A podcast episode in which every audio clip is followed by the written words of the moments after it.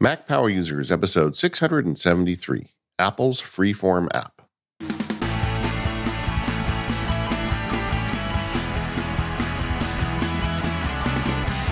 Hello, everyone. This is David Sparks. I am joined today by my friend and co host, Mr. Stephen Hackett. How are you today, Stephen? I'm good, David. Happy New Year. Yes, Happy New Year, everybody. I hope you all had a, a good holiday season. Maybe today, or I don't know, what do you do on New Year? Watch watch football, watch parades. Yeah, you know, eat some snacks. hang with some friends, recover from last night, whatever it is you're doing. That's right. I hope you're enjoying a, a little Mac Power users to go along with that. Yeah, and I think unless something's on the schedule, I'm not sure of. I think we're the first relay show out for 2023 because we release on Sundays and New Year's Yeah, is on man. a Sunday this year. So that's That fun. is awesome. Yeah, we're starting it off right. Starting it off right. That's right. Yeah. We're going to talk about that at the end today for more Power Users subscribers. We're going to talk about some of our New Year's kind of like planning and uh, rituals we go through as we head into the new year each year. I think it'd be kind of fun. There's actually a tech bit of that for me, so I'm looking forward to talking about that. But uh, yeah, we're all good. Uh, you know, one other bit of housekeeping. A friend of mine, Chris Bailey, wrote a really good book called How to Calm Your Mind, just released a few days ago. And um, I've watched Chris go through the process of writing this book over the last three years, and it's just excellent. And I would recommend, as Mac Power Users listeners, if you want to give a fellow nerd some support, this is a book you should check out. It's about you know the problems we talk about here sometimes, how you know everything gets a little overwhelming, particularly with the tech, and ways to deal with that. And uh, excellent book. If you do get it, give him an Amazon review. Give give a fellow nerd some help. Yeah. Chris is awesome. Um, I always enjoy in talking to him. In fact, Chris is the guy who won that Apple hat when we did the live event. Remember, we did that live event in Chicago, and you bought a, a vintage Apple hat. off, Yes. um, and and we said, well, who came from the farthest to be here? It's Chris Bailey. Yeah, that that was a fun time. Uh, that was great. Yeah. Uh, I got a little more, a little more uh, housekeeping here at the top. So uh, we have a, a, a moderator and an excellent community member, Kate. Uh, Kate, according to Connected, is the official Relay FM historian. They know Okay. like everything about Relay. When we do those co-founder quizzes between me and Mike, uh, Kate is one of the people who uh, provides uh, questions and answers and does a lot of the research Yeah. and they uh, had given me a list of things they had come across when preparing the last co-founder quiz, which was part of the podcastathon back in September. And one of the things that needed fixing was we were missing a lot of guests in like really old MPU episodes, like well before MPU was on Relay, well before Relay FM was even a thing. And uh, so I have gone through over the last couple weeks and have been adding guests to our back catalog. So we'll use Chris Bailey as an example. I, I think he was fine, but say that he had been interviewed a long time ago. Uh, maybe he hadn't been attached to like all of his episodes. So anyways, I went through and fixed all of that stuff. And so a big thank you to Kate for providing uh, all those details.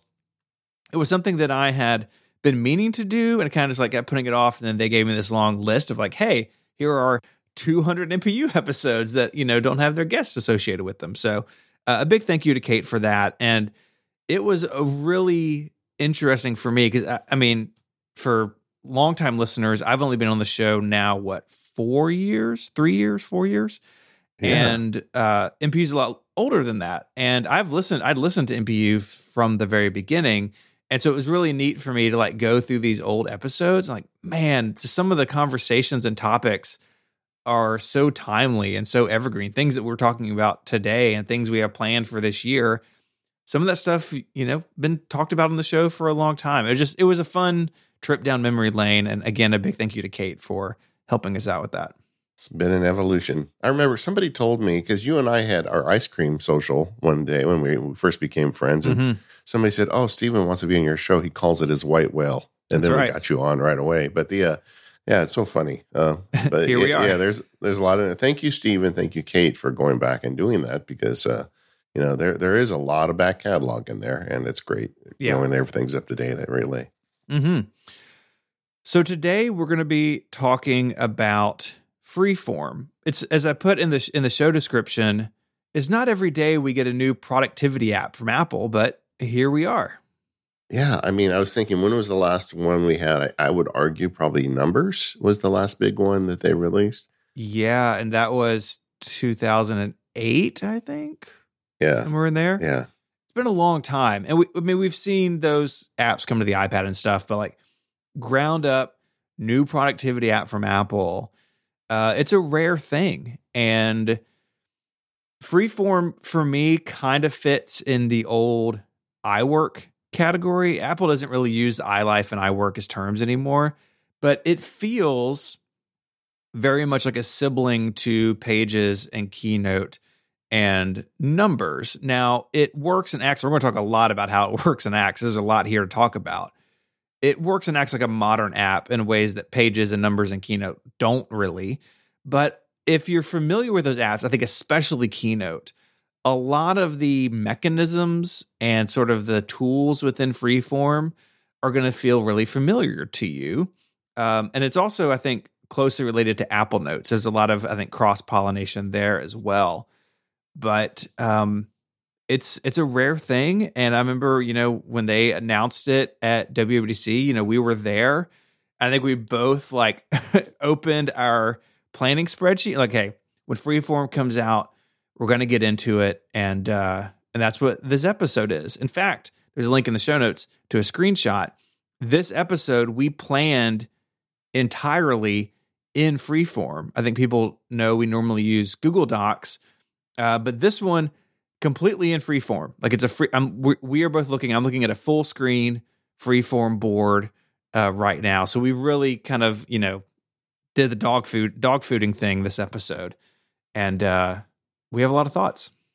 Yeah. No, I mean, I, I think it's great. And, you know, the one of the themes of last year, I thought, was kind of the emergence of Apple productivity apps, you know, the remarkable progress they've made with notes and reminders, uh, the beginning of progress with Apple Mail.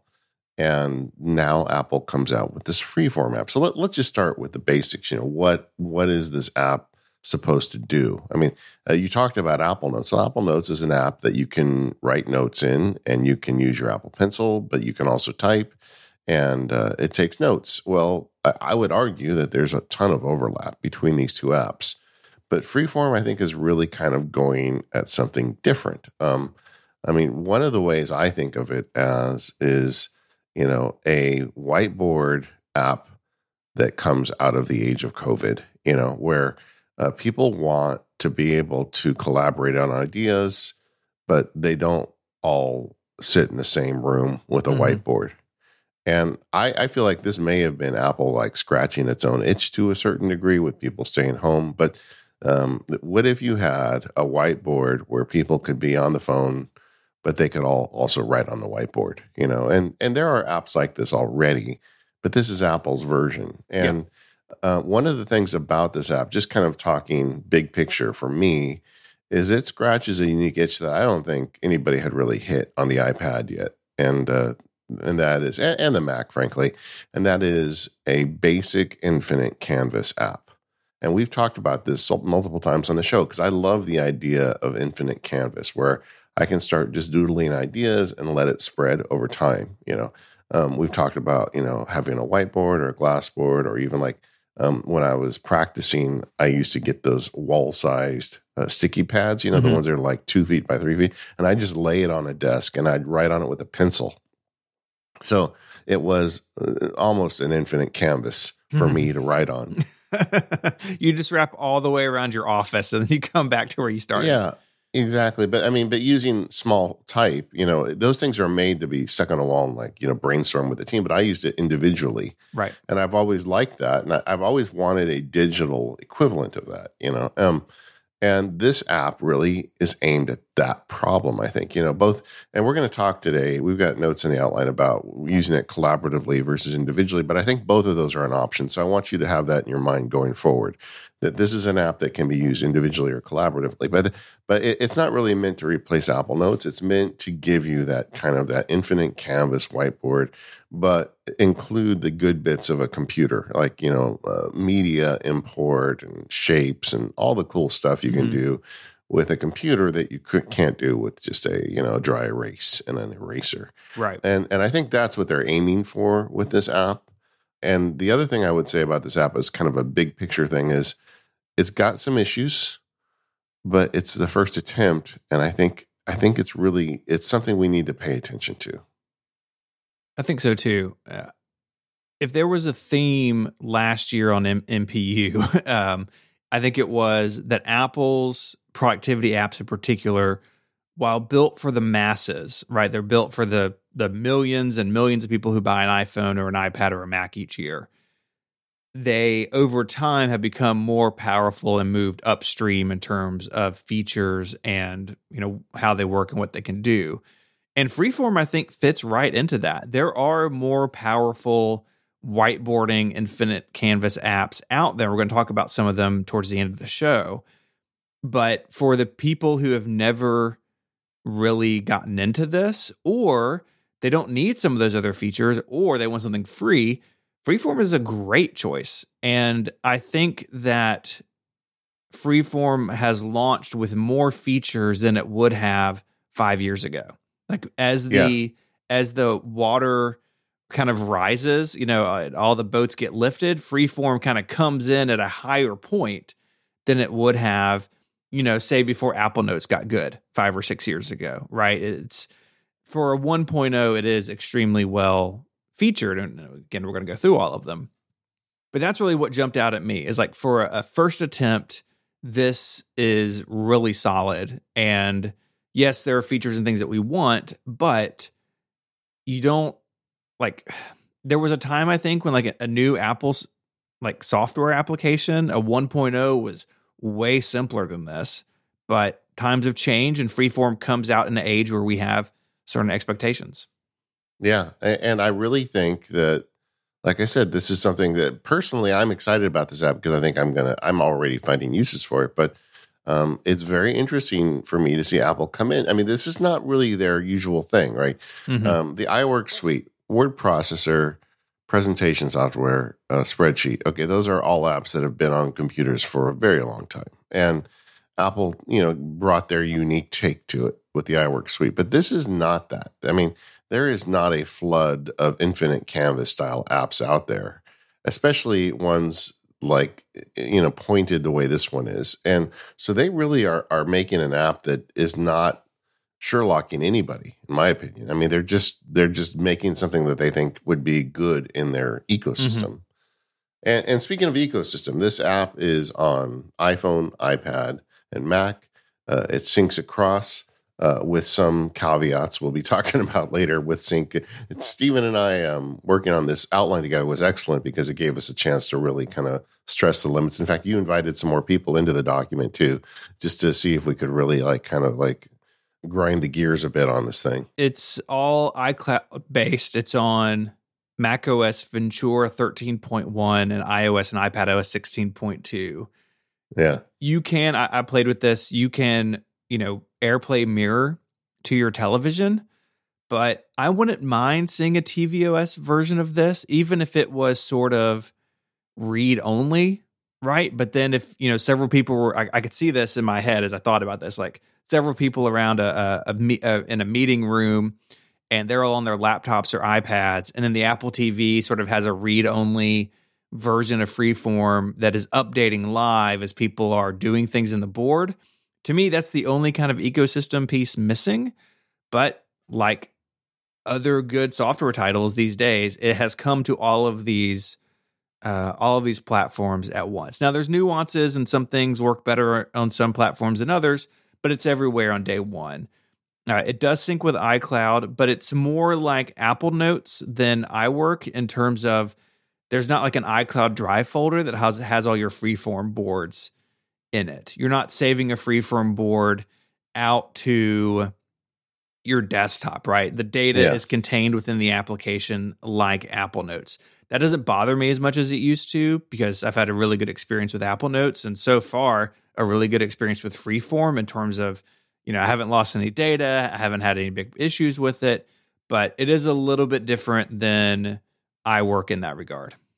Yeah, agreed. I, I think that, and the word sync here has two applications syncing it between devices and then syncing data between collaborators. And um, the sync between devices thing has been rock solid for me. Although, interestingly, iCloud Sync was not turned on when I started it. And Uh, I'm not sure if this is a beta thing or if that I haven't checked the public release to see if it is, but uh, you may want to confirm if you try this out that you have iCloud Sync turned on for for it on your various mm-hmm. platforms, particularly between Mac and iPad, uh, which is where I primarily use this thing. I mean, I've I've spent a bunch of time with it on iPad and Mac, and on the iPhone, I find this a reference tool more than a working tool. It's it's pretty hard to work on that little piece of glass. So uh, that's just kind of been my impression. Mm-hmm.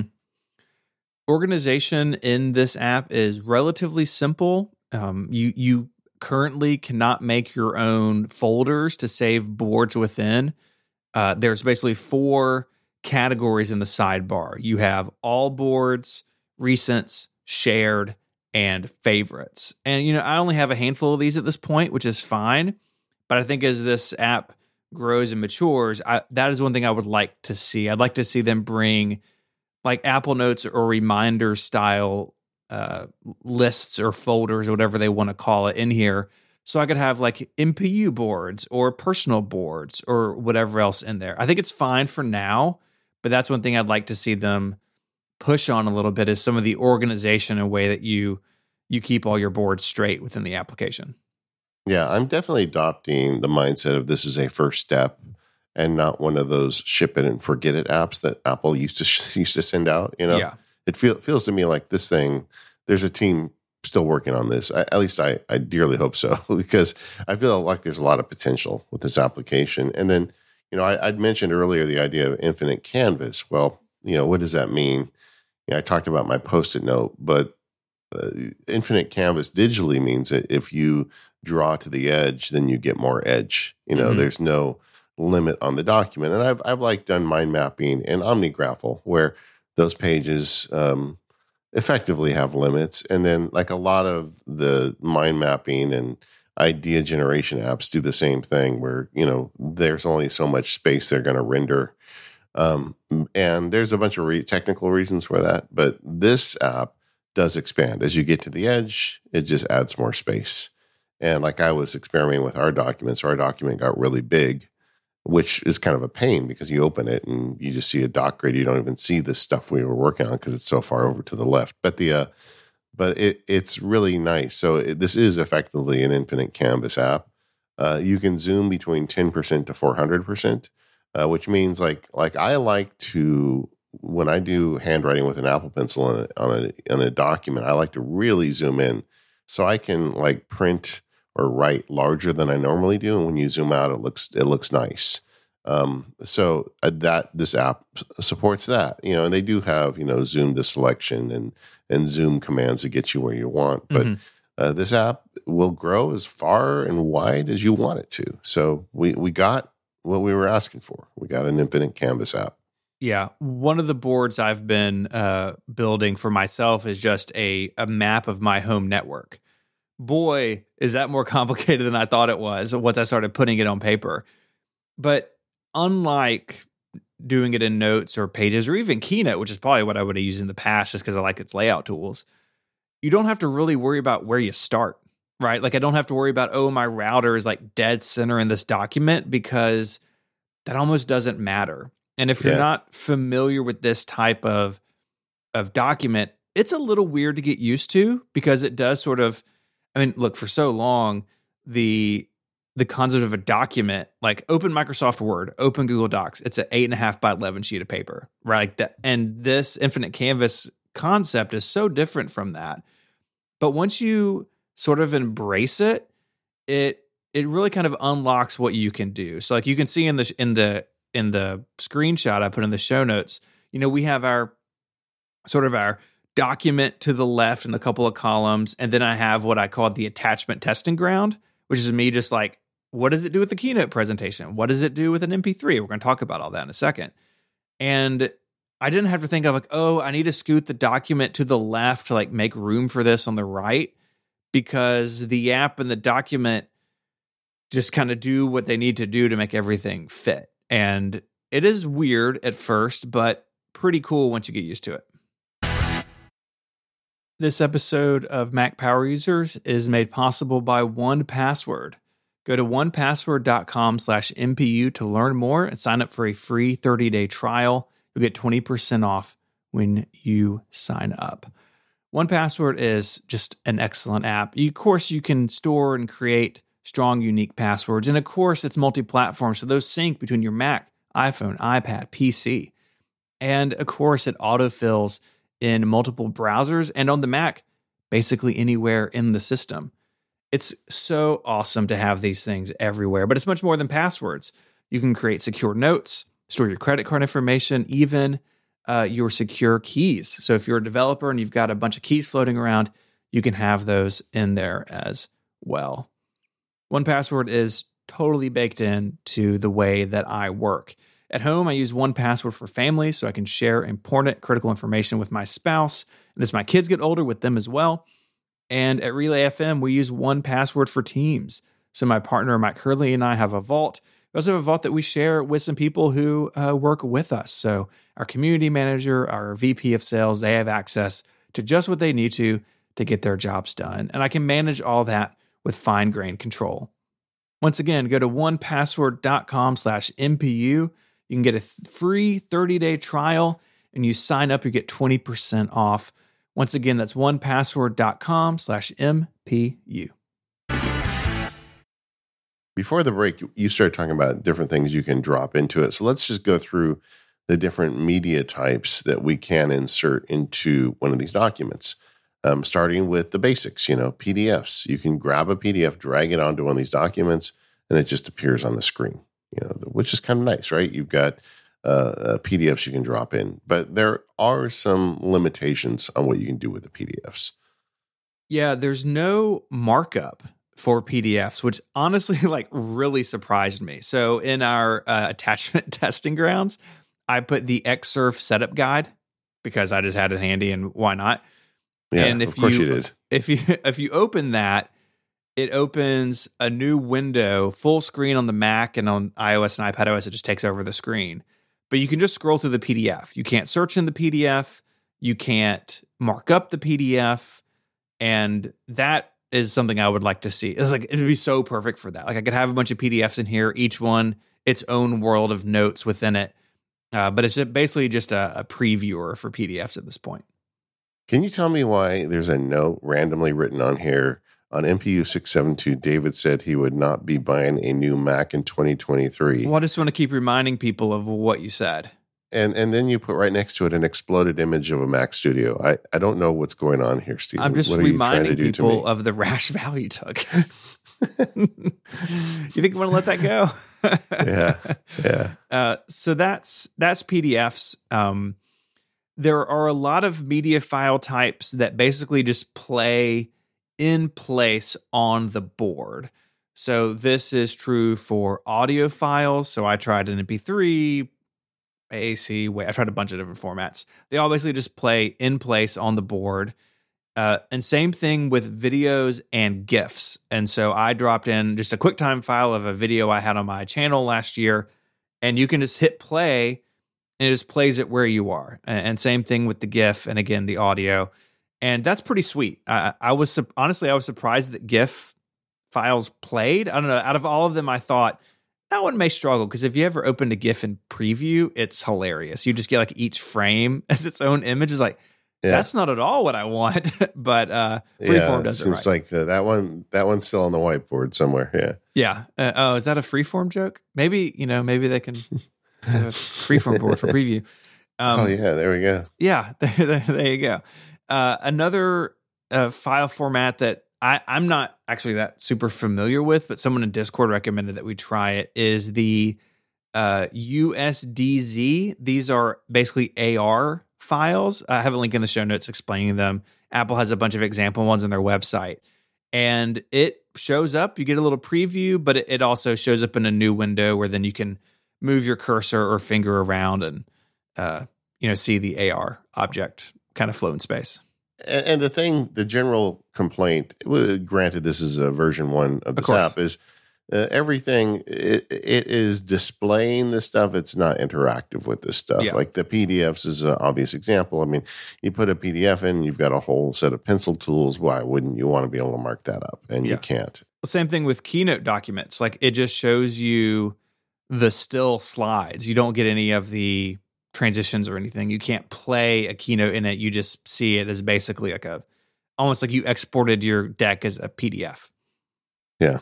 Yeah. Uh, w- one thing they do have that is kind of nice with all of this is it has excellent alignment tools. And this is even more relevant with respect to the shapes. But uh, when you drop the media in, everything snaps. And like this is where you see the keynote and, you know, uh, and pages tool sets being dropped in here because. Mm-hmm.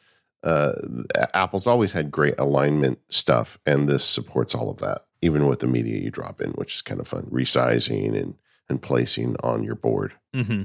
Yeah, you can distribute, you know, and align. You can group and ungroup. You can combine shapes.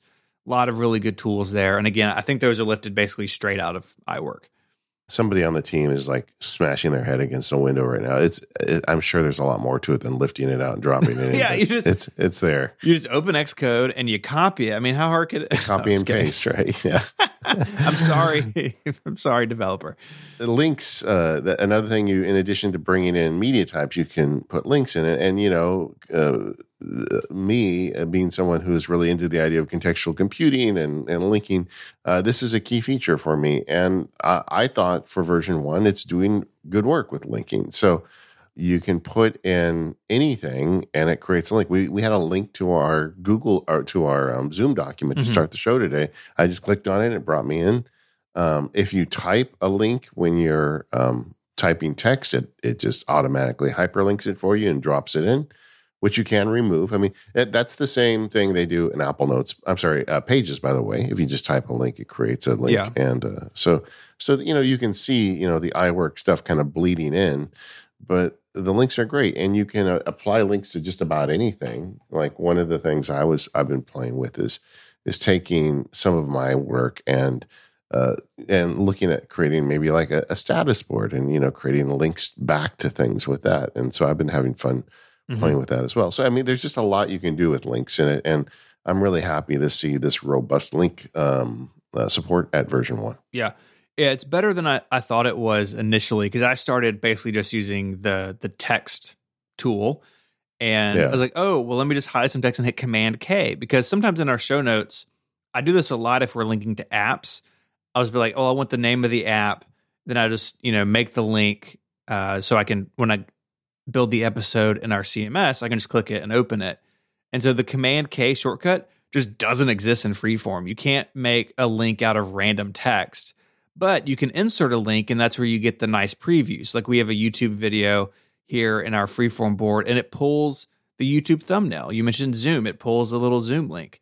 The you know previews some are better than others. It seems basically the same as iMessage, but maybe not quite as rich. But you can make really nice graphic links if you uh, if you need them. And I think for your use case that you mentioned, I think would be uh, really cool.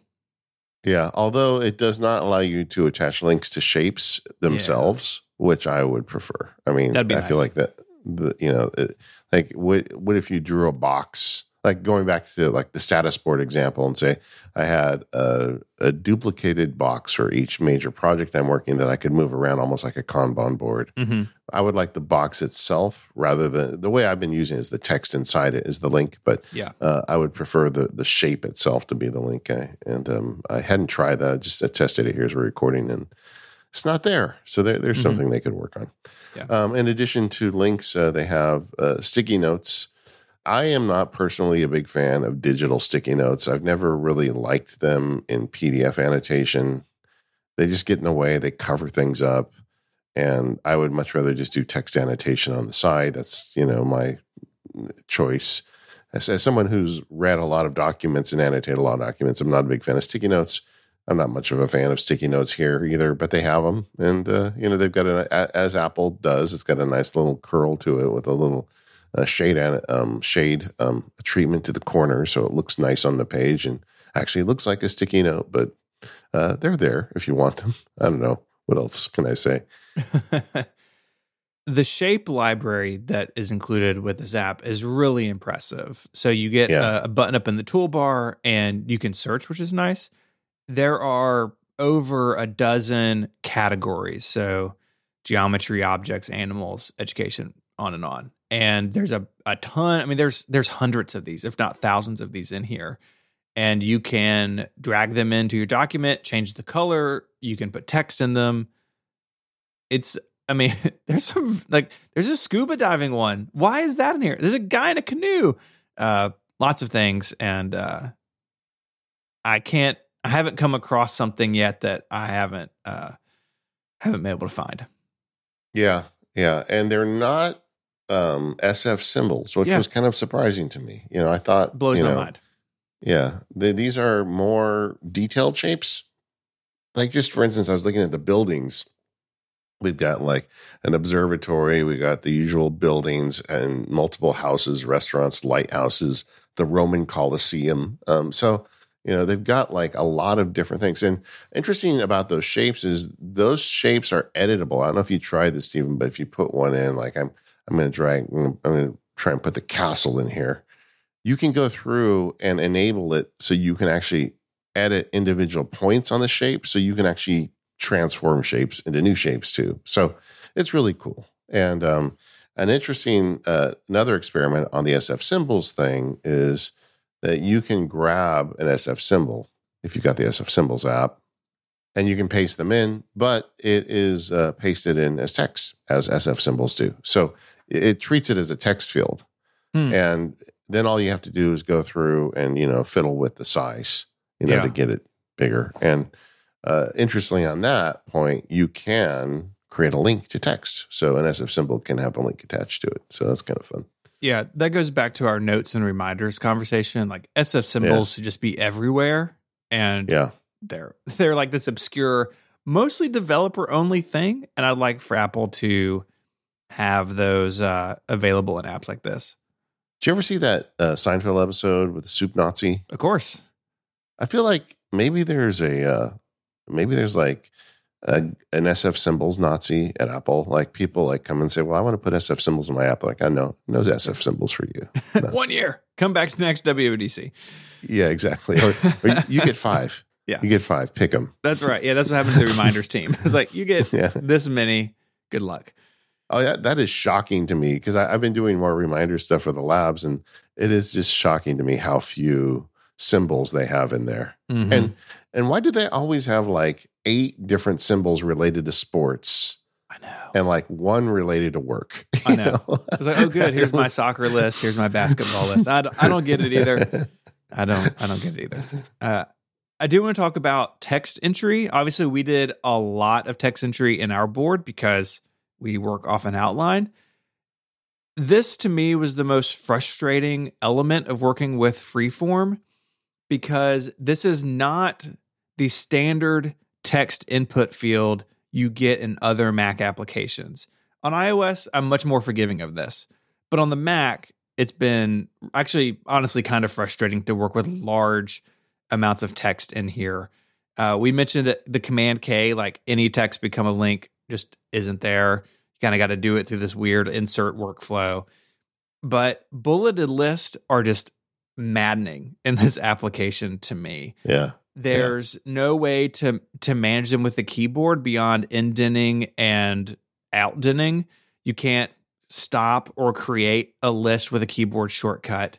And there's not so Apple Notes has this problem too to a degree, but in Apple Notes, bulleted lists and number lists are an option in the menu, so you can make your own keyboard shortcuts. Uh, that do- is not here on the Mac and it doesn't do the very common thing where like you do ter- two returns and it brings you out of the bulleted list.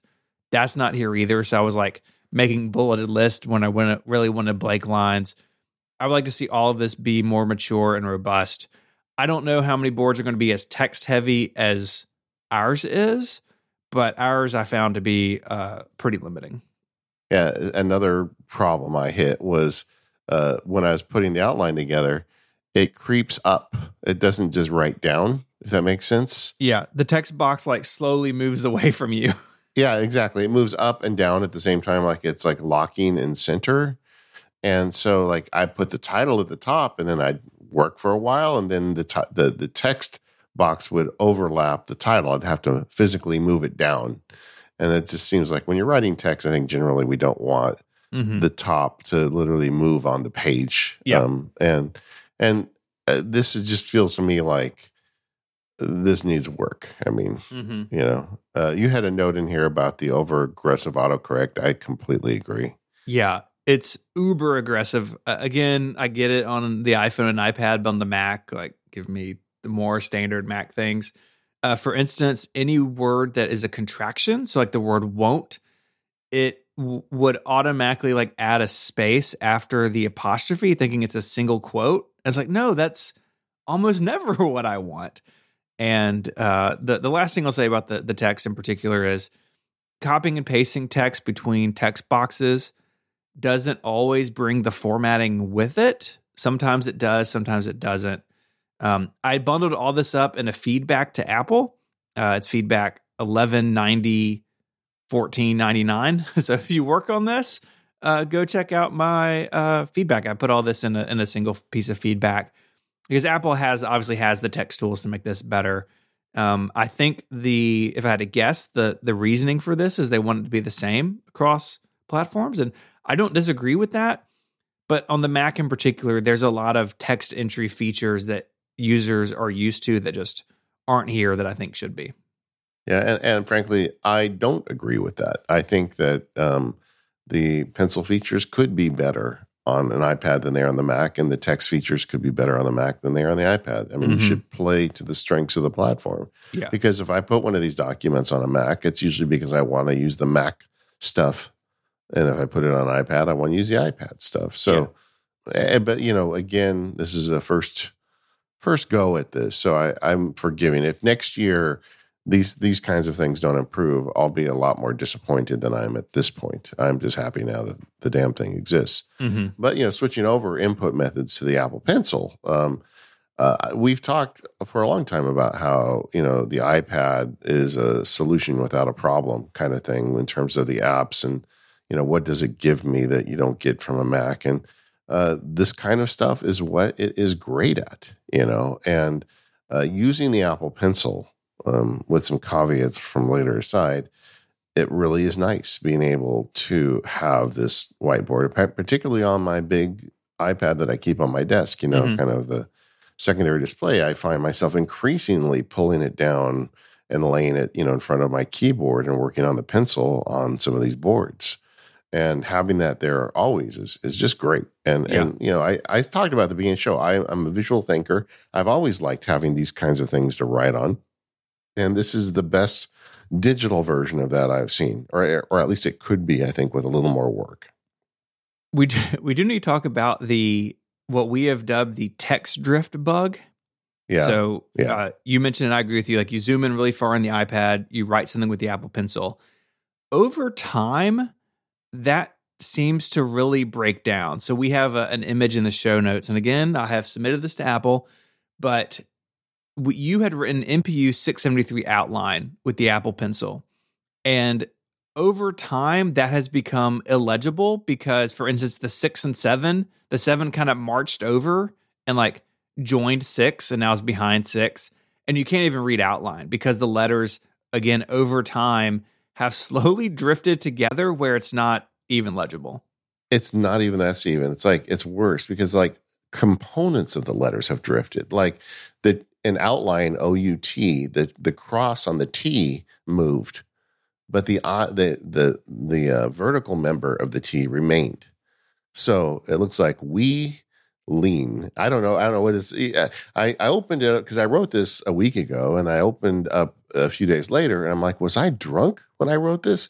I mean, my handwriting is better than that, surely. And and I realized, oh no, just individual components of the letters are just starting to move around the page, and it seems like it's gotten worse.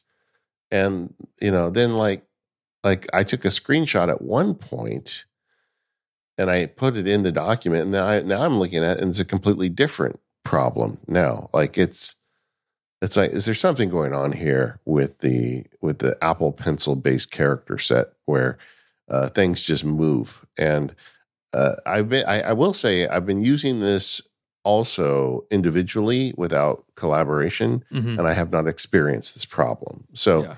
Um, and I don't, and you and I are pushing it hard. We're open on multiple platforms. So earlier today, I had it open both on the iPad and the Mac at once. But honestly, I think that should be expected, and mm-hmm. that should not break it. You know, um, I'm looking now. I see now that cross on the E at the end of outline has now moved like a half an inch to the right, but the rest of the E is where it started. So now the the old E looks like a C. Yeah.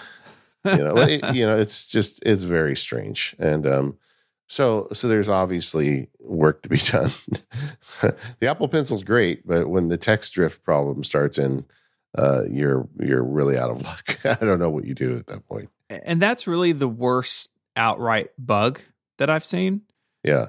But it is it is kind of funny. It's like Yeah. I, I mean, and then but there's another section of our document where I wrote Apple Pencil notes. Uh, and everything in there has co- completely kept its fidelity. Like I, I, said, zooming in, you should zoom in. There's a great set of pen selection tools. And then I said, compare with the GoodNotes tool set. It's not nearly as good as the GoodNotes mm-hmm. tool set. It doesn't even uh, the the ink method isn't as good. It doesn't have the thing where you can write big and it shows up small. There's a bunch of stuff that um, GoodNotes does. This is probably never going to do. Yeah. But if you look at that note, at least in my on my on my board, it is completely within the original thing. My guess is that the title, because we've had the text box rolling over it so much and it's probably been re-rendering a lot. I, I'm sure it's a bug, but but some of the the pencil stuff has been fine, but others of it has comically gone awry. Yeah. The other bug that I've seen with iPad handwritten text is that when you select one of those items on the Mac, the app will crash. Like you'll get the beach ball and, then it dies. Again, yeah. Uh, so in the show notes, I have all my feedback numbers. Um, so you can go look at those if those are relevant to you. Uh, but that's uh, that's a there's something kind of weird with this iPad text.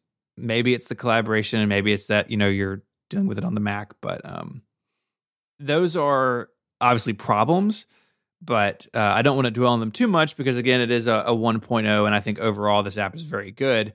But uh, we do need to point out where we uh, where we see problems. This episode of the Mac Power Users is brought to you by Rocket Money. Head to rocketmoney.com slash MPU and cancel unwanted subscriptions and manage your expenses. If your New Year's goal is to manage your budget better and save money, you need Rocket Money. Rocket Money, formerly known as Truebill, is a personal finance app that finds and cancels your unwanted subscriptions, monitors your spending, and helps you lower your bills all in one place. Over 80% of people have subscriptions they forgot about, like that streaming service you bought to watch just one show on, or that free trial that you never even used. Rocket Money will quickly and easily identify your subscriptions for you so you can stop paying for ones you don't want. You know that Apple feature that uh, goes through your App Store subscriptions and shows them to you and makes it really easy to cancel them? Well, that's what Rocket Money is, but for your whole life. And canceling subscriptions with Rocket Money is as easy as a click of a button. Just find the subscription you don't want and press cancel, and Rocket Money will cancel it for you. There's no more long hold times with customer service or tedious emailing back and forth. They just handle it. Over 3 million people have used Rocket Money, saving on average per person $720 per year. So I signed up for Rocket Money and put my relevant data in there and let it grind away, and it found a bunch of subscriptions I didn't know that I still had. For instance, I was still paying monthly money to Adobe that I didn't even realize. There were a bunch of things like that on my accounts, and I went through and used Rocket Money to get rid of all of that. I ended up saving $150 a month just with about a half hour in the application. Rocket Money made it super easy, make the connections, and let it do the work for you. I was super impressed, and now I'm a believer. So stop throwing your money away. Cancel unwanted subscriptions and manage your expenses the easy way by going to rocketmoney.com slash MPU. That's R-O-C-K-E-T-M-O-N-E-Y dot com slash MPU.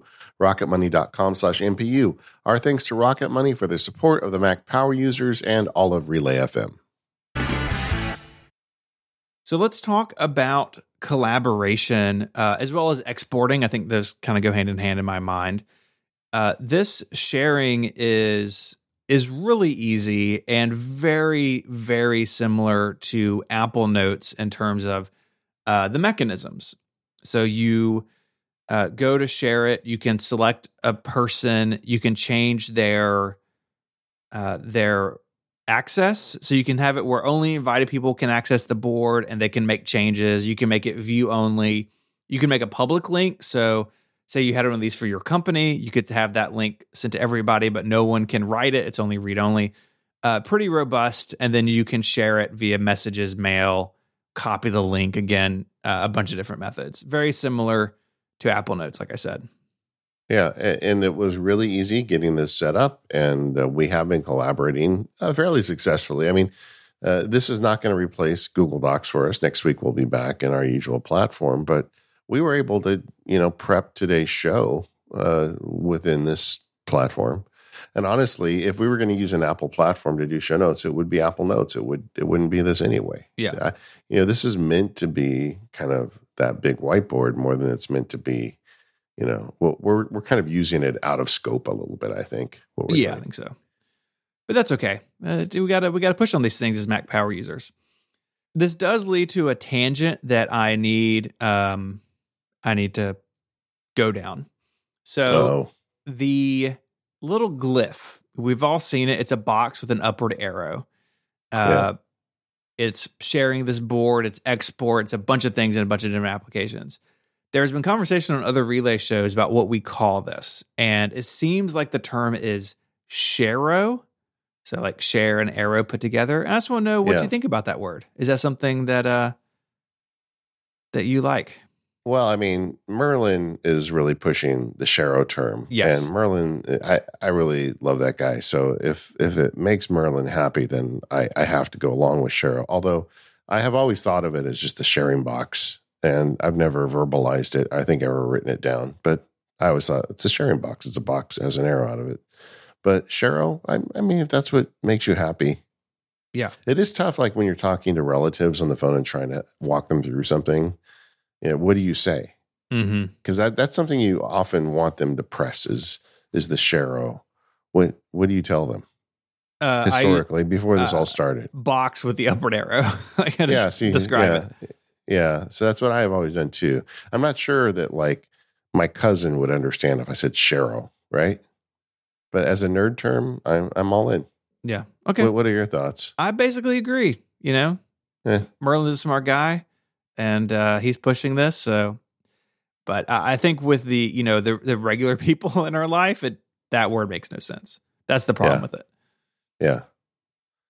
Well, I mean, Merlin is the guy who invented Inbox Zero, which everybody has like adopted. Yeah, you know, and abused probably and abused. Yeah.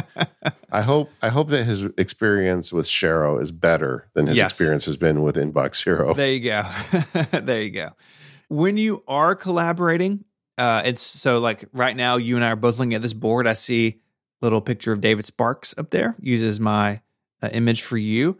Uh, yeah. Times that I've been looking at the board and you haven't been there, you don't show up. So you can kind of see yeah. who's there. Very similar to Google Docs or Google Sheets.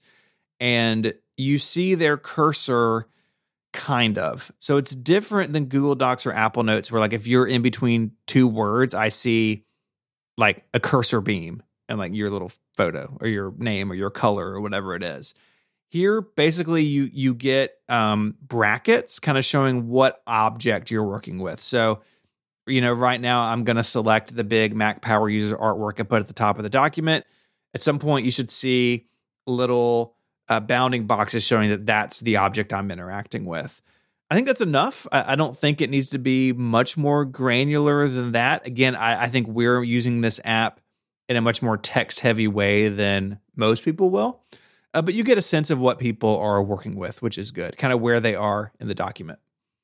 Yeah, and it is not as collaborative real time as something like Google Docs. Mm-hmm. Um, it, there is a slight delay I've seen, and you know, it's just it's just not the same thing. It does a lot more than Google Docs. You can't draw on the screen with Google Docs, right? Um, so they've got a bigger thing to deal with and it's the first version but it's it's collaborative i think enough yeah like i was thinking as you were saying that maybe we should do a show one day in apple notes just out of curiosity to see how fast it is because that's always been kind of the thing the reason mm-hmm. we use google docs is i can literally watch you type something in yeah which can be helpful when you're recording. I, I don't know. I know Apple Notes continues to improve, but I haven't really stressed it in that way lately. Yeah, well, and with uh, Ventura 13.1 and iOS 16.2, they made it was basically non-documented. I only found out about it because there was a post that was going around from like an Apple Notes engineer on Mastodon. This is the world we live in now. It was like, oh yeah, we yeah. sped up collaboration and notes, but like, no one knew. Um, and so we should revisit that. That's that's a change since our notes and reminders episode, which was just like a month ago. Um, what about export? Export is really basic. So you can get a PDF. you, you can, of course, you can print it, uh, but the export as PDF option, you basically just name it and it generates a PDF based on the size and layout of your board. And so our board is pretty horizontal because we have these different columns that you can go see in the show notes. And so it makes a PDF basically just as big as you need it. So this is an infinite canvas app, but the PDF you get is basically sized and shaped based on your board, which I think is a pretty good way of doing it. I don't have a better idea, uh, but you do get some sort of funnily shaped PDFs. Um, so one of my test boards I did in, in preparation for this, I made a very long vertical board just to like see what would happen, and the PDF is long and vertical. Yeah, I, I can simplify this. Just think about this uh, board, your board in freeform as a Maserati going 200 miles an hour. And think about the eight and a half by 11 inch sheet of paper in your printer as a reinforced block wall. And what happens is your Maserati, the and the bigger your infinite canvas is, the faster it's going, hits that wall, and it's a mess. you know, this thing is really not meant to be printed, in my opinion. It's it's really there as an as a live document feature. I you know, although you can print, I don't think they put a lot of effort into it, and I don't think a lot of people are going to be printing these things. I don't think so either. this is a, a digital tool uh, more than anything else. Yeah. Well, let's talk about some uses for this. You know, uh, uh, how are people using it in, in these early days, and, and, where do we see it fitting? And to begin with, I, I definitely want to draw a line between collaborative and individual work because I feel like some of the problems we're hitting with this version one is uh, sync uh, errors, like the the text drift, and some of the issues we hit where you know you and I are working on the same text at the same time or something, and we would we run into to conflicts. I feel like that is something that is going to get worked out, but I think that is a limitation on collaborative stuff. I I was curious. I want to get some. Uh, maybe you and I will do some show planning with a collaborative, more traditional use of the application. The text drift thing to me is is really a big problem, and I think it's a early version bug that will go away. But you know, if it's going to be a whiteboard app, the the places that you draw on the whiteboard need to be respected, and the mm-hmm. you know the squiggles with your pen need to stay where you put them. Yeah. yeah. You know, like you wrote something in red next to the title, next to where you have the Mac mm-hmm. Power Users logo. And that has drifted on me, and I have no idea whatever you were trying to write there. But yeah, I I think what I was trying to write was that I wanted to keep I wanted to capitalize the second F in freeform, like make it camel case. Yeah. That's not yeah. the way that it is, but I can't read it because the text is all bananas. Yeah, yeah, it's it's drifted. So that's a that's a huge issue for me with the collaborative stuff. Mm-hmm. But what I would recommend is just try it with a few friends and just kind of see where it goes. And I I really have faith that Apple will fix that. You I know, where a few years ago I may not have. You know, uh, it's like a few years ago I think, well, they shipped it, so that means the team is broken up into hundred pieces and everybody's working on other projects, and that's that. But I don't think that's the case anymore. So um, I feel like that's going to get fixed. But but I would encourage you to think of it gen- generically in terms of like, is this a collaborative tool and this is is this an individual tool? How can I use it in these two ways? Um, uh, me personally, I have collaborated with this uh, with Stephen. I'm in the process of building some workflow diagrams for the people on Team MacSparky. You know, like what do we do in getting a labs video published? You know, there what parts do I do? What parts do Liana do or whatever? And how does it get on YouTube and get out to the world? And I thought it would be fun to like just diagram that and just kind of see where the bottlenecks are and how we make it better. And I'm going to share that with the team. And this is going to be a board. And and everybody can go in and look at it and see visually how it works, and we can make changes and, and annotate them on the board. I expect that's going to work because it's going to be some basic shapes, some handwriting, some text, but mm-hmm. it's not going to be anything nearly as complex as what we've done with this outline. And um, I think that is a good collaborative use. You know, it just gives everybody a place to go. And uh, while I like other apps out there in the world, I think for this type of thing, this will be great. And and I love the collaborative nature that people can also weigh in and and kind of have an opinion on it. So that's that's another use I'm looking at it collaboratively. Uh, but I mean, I think the big use is to get on a Zoom call or whatever and just open a board and start working through it and let people kind of like annotate and add to it as as we talk through it and have make everybody feel like they can do something.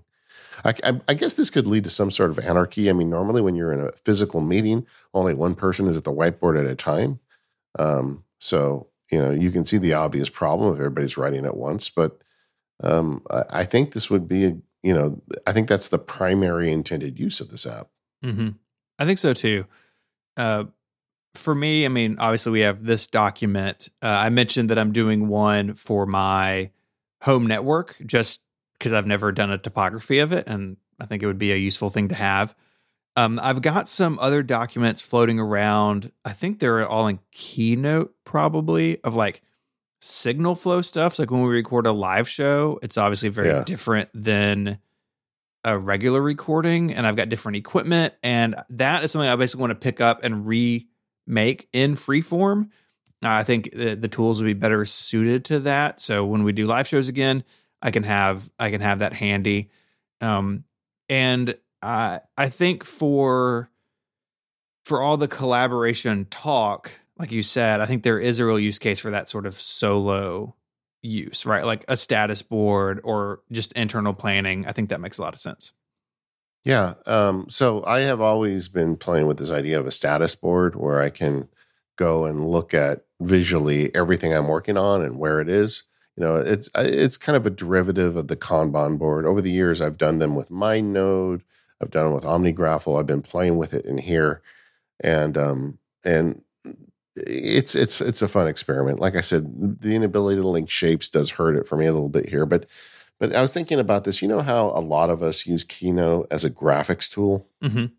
Like you open Keynote, sometimes you have no intention of ever getting a presentation. Exactly. But you you want something that can give you basic shapes that can use Apple's alignment guides and like pull something together quickly. I think this is definitely a disruptor for that feature. Like yeah. Like just working on these workflow diagrams for uh, for my team with our with our publication workflows this is great. And it does everything that Keynote does. It's got a, a really nice shape collection. Um, I do wish that, you know, they had SF symbols built in, but I, I have a way to bring them in. And um, I think this is going to disrupt that a little bit, where you can now do this without having to go into Keynote, which has always been kind of a weird you know thing to go to your presentation app to draw your diagrams, right? Yeah, right. but we all did it. it was the best tool Apple had. But Keynote never had an infinite canvas, which meant you know your diagram, like you were talking about earlier, where is the diagram centered on the page? Well, that's no longer relevant. And if you add more to your diagram, you know, if you're like talking about your home network, if you decide to go deeper with it, or if you want to like put reference notes on the page, you can grow the page to whatever size you need and you've just got it all there mm-hmm. and you know if you got a big uh, screen on your mac and you just make it full screen it's kind of gorgeous to look at this thing there with all the details you need visual as well as text. I mean it's it's pretty good for that stuff. Yeah. So on the on the individual use stuff i so i've been playing with the status guide. Um, i'm you know I, i've got big plans for the year as i always do about what i want to publish and get out. And uh, I'm working on Obsidian now, but the next field guide after that, I've already started up as a board. And um, I think that might be a good way to like kind of think through some big picture things. I mean, eventually this stuff gets into other platforms as I start actually producing things, but this is a whiteboard and I can share it with some friends and people that, you know, can give me advice on what they think about things. And so that's kind of cool. Um, it just is a, a basic diagramming tool. And honestly, all I ever really need is basics uh, I find it very effective on an individual basis. And, and I do like the ability to pick up an iPad and play with it there as well. I don't use it on the Mac at all effectively. I was testing it on the on the. I'm sorry, I don't use it on the iPhone at No. all effectively. I was testing it for today's show. Yeah, it works. That's great, but I, I don't see that I'm ever going to really use this much on the iPhone. Uh, same. So there's collaborative and individual uses. So I think the trick is if you're interested in this new app is think about it in that context. You know, are there some collaborative stuff I can try with this? Is there stuff that I want to just do individually? I just want to have a big I want to have that big sticky note that Dave used to talk about and can I, you know, do something effectively with that? Well, I, I think so. I mean, the only thing I miss about that though is, is there something to be said for that big screen. You know, I mean, uh, what was it? I was watching one of those movies with my kids, the one where everybody has to kill each other. What's that called? Uh, Hunger Games? Hunger Games. Yeah, right. You know, there's a scene where she's in the big city and and there's a a, a wall size monitor and it looks like she's in the woods. You know, and so basically in the future our walls are just big screens, and I would love that for something like this, like. Just to have a big screen with my uh, my diagrams on them, where I can sit here and draw on them anytime I want on the wall, right? So like a whiteboard the size of a wall. And this, you know, the, the limitation of this for that function is is the size of your display. You know, we talked about how the iPhone is no good for this. Well, you know, a, an 11 inch iPad's okay. You know, 13 inch iPad's a little better. A, a you know, 27 inch monitor is is pretty great, but you can't use a pencil on it. I, I feel like you know the size limitation is is a constraint here that that you need to kind of think your way through if you're going to try and do this as opposed to a traditional whiteboard.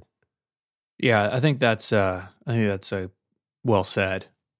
One feature and I think an important part of this app that we haven't really touched on yet is some of the um accessibility stuff. And I kind of put this Yeah. here because if if you're doing one of these to for just yourself, maybe it's not that important. But if you're collaborating or if you're sharing this widely, um, I think you should should take the time and each object in a board can have a description. And the Mac, it's in the right click menu. On mobile, it's in the little ellipses menu.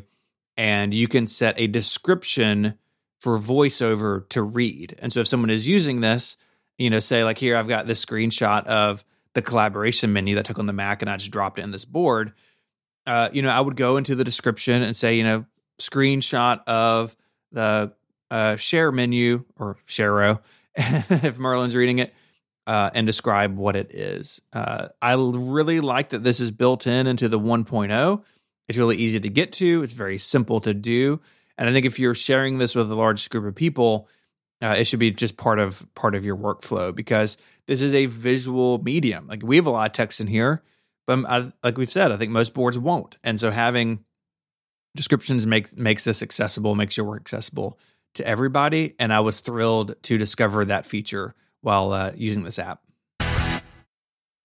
This episode of Mac Power Users is brought to you by Electric.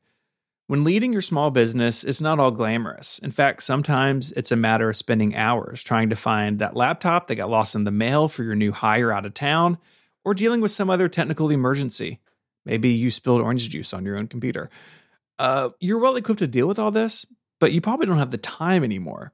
The team over at Electric knows small businesses, maybe like yours, face these challenges. That's why they've solved this problem for you by operating as your IT department. So instead of spending hours sorting through unused application licenses, setting up laptops for new employees, and answering never ending IT questions, you can focus on building your business. With Electric acting as your IT department, you can get back to what you're good at. Plus, you get a really cool IT platform to see and manage everything. Delegation is so important in a small business, and especially with IT stuff where things are changing all the time, you really want an expert to be able to help you out. And with Electric, you get a whole team of them. For MPU listeners, Electric is offering a free pair of Beats Solo 3 headphones for taking a qualified meeting. Just go to electric.ai slash MPU. That's electric.ai slash MPU. Go get yourself a free pair of Beats Solo 3 headphones for scheduling a meeting. Our thanks to Electric for their support of the show. Okay, so we've been talking about freeform now for an hour. Let's talk about where it works and where it doesn't. You know, um, you know, where is freeform Excel? You know, what what do you like about it? Yeah, I love that it's built in and that it really, with some caveats we mentioned earlier, really does a good job with attachments. So you can have this board that is home to images and like all this mixed media stuff. Uh, I think Freeform has done really well. Yes, I'd like to see some more tools with PDFs, etc. But for 1.0, for being free and built in, I think it does a great job with that and makes it really easy to make these really rich, good looking like mixed media boards. Like I think in the near future we're going to see people see examples of this and if you have these like share them in our forum of really honestly like beautifully designed really nice looking freeform boards. And yeah. a lot of these tools don't put a huge um emphasis on aesthetics. I think freeform has like and uh, i'm looking forward to seeing what people can uh people can do with those. Like you can go in and um you can hide the grid for instance. Like i like the grid as like a visual alignment thing but you can even turn that off and like and you can have uh, options for guides and center guides and edge guides and stuff i think seeing what people can make with this visually is going to be really exciting i think i think freeform's done a good job with that I agree, and but I would say that they don't have to be beautiful; they can be ugly and help you too. oh you know? yeah no And, no uh, yeah of know, course of course Yeah, um but I I really think one of the things that we see, I think it's a win that this app exists. You know, I think it it represents a lot of goodness to me in terms of the way Apple is thinking these days. Like, I'm not sure this app would have been approved or or released a few years ago. Yeah. I just feel like you know, but somebody in Apple felt like this was a problem that needed to be solved. There wasn't a good solution, and said we can do this. And as a platform owner, we can do it in ways that nobody else can. And it's a little rough around the edges at the beginning here, but I feel like they're they're going to put some effort into this thing, and over time, it's going to become just as useful as notes and reminders and the stuff we've been praising over the last you know year.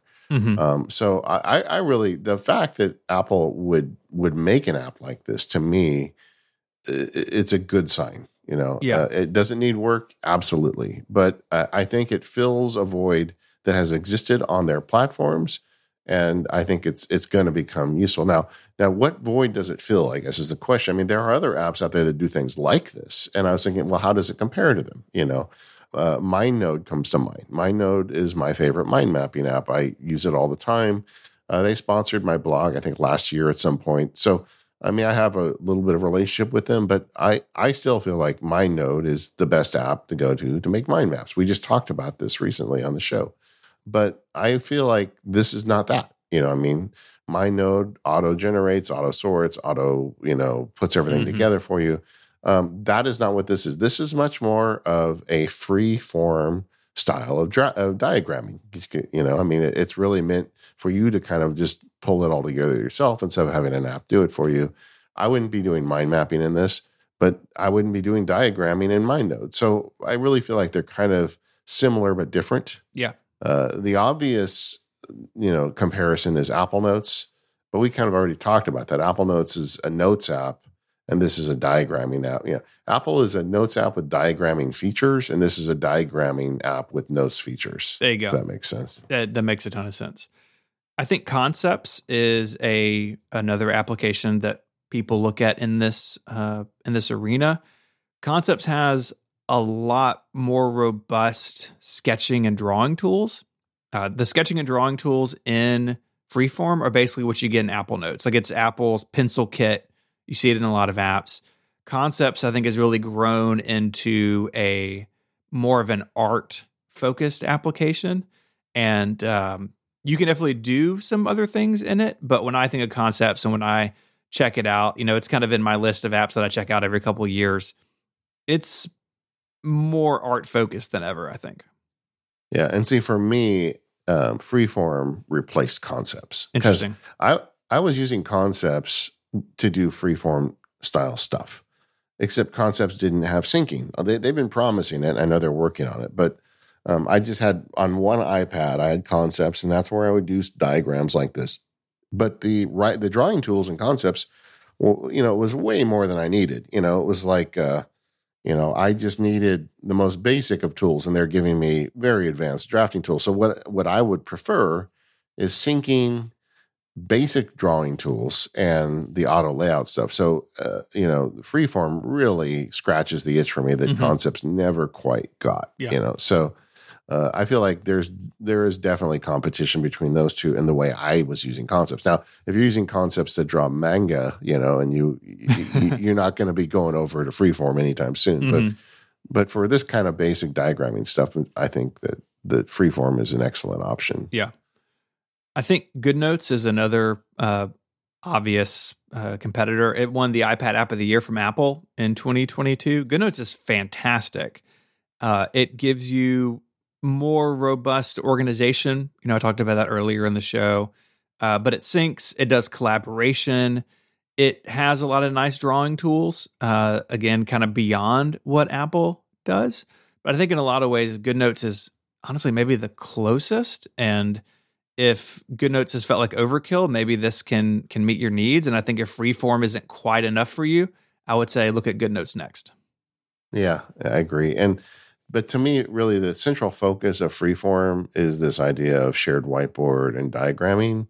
Whereas I feel like the central focus of GoodNotes is is a is a virt- is a digital notebook. Yeah, you know, and so those are kind of different things. If you're coming at it as a digital notebook, I don't think Freeform is going to make you happy. Um, one of the tools GoodNotes has that Freeform doesn't, that I'm kind of surprised isn't here, but maybe it'll show up is you know, like in GoodNotes, and even Apple Notes does this now. When you like draw a circle and you just hold it there, it like turns it into a proper circle. Mm-hmm. Uh, freeform doesn't do that. You know, if you draw a circle, it just your ugly circle at the end. It doesn't like kind of fix it for you. Although with the shape support, I guess you wouldn't need it, but I feel like that's a that's a miss yeah. for uh, freeform. Tinderbox is an app on the Mac, which I don't think we talk about enough. It's it is kind of one of the original kind of open thinking apps. It's been around a long time and you know it's Mac only, but it's very good. But I feel like kind of the diagramming and thinking kind of stuff like that. This is similar to Tinderbox, although Tinderbox is very mature and has a lot more features. Mm-hmm. I, I feel like Tinderbox may be the pro version of this if you were on the Mac only. Um, uh, but and I don't think you know Apple's ever going to approach Tinderbox's feature set. But you know, Tinderbox is is on the Mac. You know, um, analog tools. I think this is a competitor to maybe most um, competitive is analog tools. You know, an actual whiteboard, an actual big sticky pad. Mm-hmm. I mean, mm-hmm. that's the kind of stuff this is really engineered to do, and those do have some advantages in that the screen is as big as the medium, whereas on this stuff you've got that little window. Yeah, yeah, I think that's I think that's definitely true, and I think for a lot of people who carry an iPad and Apple Pencil in particular just the ability to like open a board and sketch something out really quickly or diagram something really quickly freeform is going to be hard to beat there. And you know i think this is particular too with the ipad mini sort of this like digital device that's roughly book shaped and sized like freeform could be killer for for a lot of those yeah. those uses. And if you've done this like in a paper notebook like i still to this day carry a, a paper notebook in my front left pocket and if I flip through them historically, there are sketches and other things in there. If those things need to be shared with somebody, uh, freeform is going to be how I'm going to do it. Like even me as someone who likes these analog tools, freeform is going to eat into them a little bit. I think. Yeah, and, and, you know, just as you were talking, I opened up freeform to full screen, and I'm looking at today's show outline in full screen. Mm-hmm. It looks it looks awesome. Yeah. It really does. It's cool. you know, you know, and like even like when you and I were talking about text drift before we recorded the show, I was dropping in screenshots and in real time they were showing up on your screen. There's a lot to like about this app. Yeah, yeah, there really is. We do though have some ideas for uh, improvements we would like to see. Yeah. Um, I, I again would harp on the text entry, text entry, text entry. That would uh that would be better uh, and and faster especially in large text boxes. So, like our show notes actually have broken into several text boxes, but when it was all one big one, and when you were in the document as well, uh, I ran into real slowdowns. Like I would be typing, and the app would be letters or words behind me. That's yeah. not a good feeling. No, no, it's like old Microsoft Word stuff. Mm-hmm. Um, the uh, yeah, I, I, think that um, there's two categories of room for improvement. Number one is there's some basic features that are a little buggy at release that just that needs to become the priority, right? Um, uh, text entry needs to be more solid. Text drift which we're, we're, it's not even text drift; it's drawing drift. Is really what we should be calling Mhm. it. But this idea that you write with a pencil and strokes with your pen are going to change location relative to where you drew them, that's not good. That that's got to get fixed. I mean, because that's a key feature of the app. You know, the, so we've we've got some stuff here that I think needs to like immediately get fixed, and hopefully people are working on that.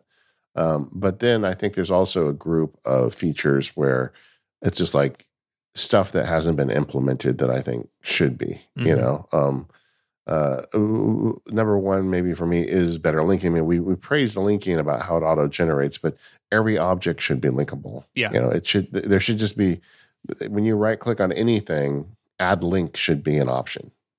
Totally agree. That would be that would be absolutely fantastic.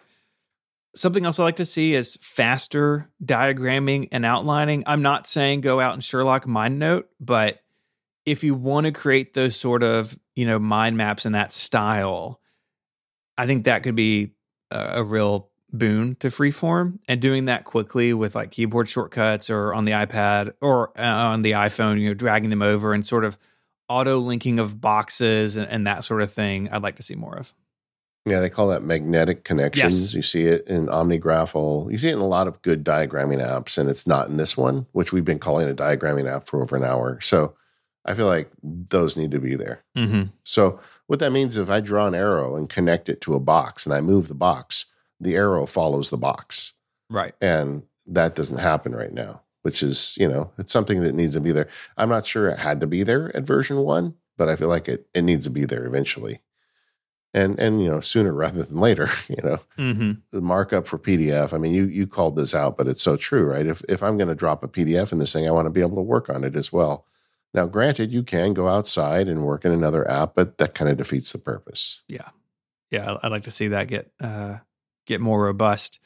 All in all, though, uh, while there are issues in this application, I'm very pleased with it as a as a 1.0. I think that it's it's surprisingly solid and feature complete.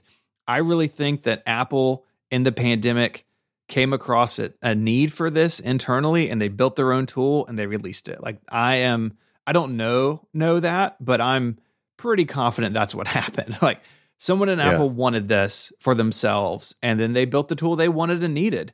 And honestly, those are the best projects, you know, from from any sort of uh, company or or creator. And I think it shows in this. I think it shows that uh, people who put this together uh, really care about it, and I do hope they continue to to push on it and grow it. But I am very happy with where it is today as a as a oh. 1.0.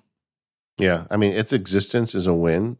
This is a tool I could become really devoted to, so long as you know Apple lets a passionate group of developers. I don't even think it needs to be a particularly large team, but just a group of people who are passionate about this to go in and just keep making it better. Um, and I, I really hope that's the case. And recent history tends to um, lean that direction. Like if you Mhm. look at what's happening with their other productivity apps, so so, you know, and is this, I guess another question is, is this part of a bigger trend? I mean, you know, with Apple, you only see the parts they're showing you, but maybe, you know, was there a decision four or five years ago to say, you know what, we're going to really turn up product productivity. Not only are we going to fix the stuff we have, we're going to build a whole new suite of things that are relevant to people in the modern age, you know, like, you know, and one of those is a diagramming whiteboard app. So maybe that'll be the first one that goes out, but maybe there's more in the pipeline. You know, is that something that could be happening right now?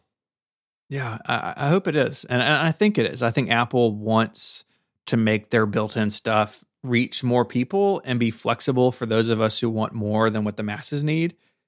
And so I'm I'm I share your enthusiasm and your positive outlook on all of these tools. I think we look again notes and reminders, Safari, like all of these tools, even Mail. Mail got new features. Like you know, I Yeah. think they're taking this seriously and I'm excited that it's cross platform and like all that stuff. So, yeah, I think the future here is bright. I, I don't think this app is going to sit for three years without any changes. I think we're going to get stuff every year. Yeah, I feel like we're kind of on the verge. I mean, the evidence certainly leans toward Apple, you know, wanting to improve their productivity situation. I think this year's WWDC will be a very big event in that sense where if we see additional features in mail and improvements to freeform and, and even you know reminders and, and notes i think that's going to be more than just you know an inkling that's just going to be kind of proof that yeah this is actually in progress right now i mean just regular regular improvement so anyway it's pretty exciting listen if you haven't tried freeform it's on your devices you know it came with the latest update so go ahead load it up. Let me know what you think about it. You can also uh, weigh in on the forums. We got a, a, a thread for each show. I'd love to see how the Mac Power users are implementing this. Honestly, selfishly, I want to see what you guys are doing. Maybe there's something I can I can use it for as well. Mm-hmm. but uh, I, I, feel like this app is going to be a part of my workflow, and uh, uh, we're drawing on it with the iPad and seeing this big display with it. Man, it, it's pretty nice, got to say. Yeah. Um, either way, we're, we're, the Mac Power users. You can find us at relay.fm slash MPU. Uh, thank you to our sponsors today, 1Password, Rocket Money Electric, and Happy New Year, everybody. Uh, Steve and I are doing a lot of work getting the show ready for 2023. We love having you here, and we'll see you next week.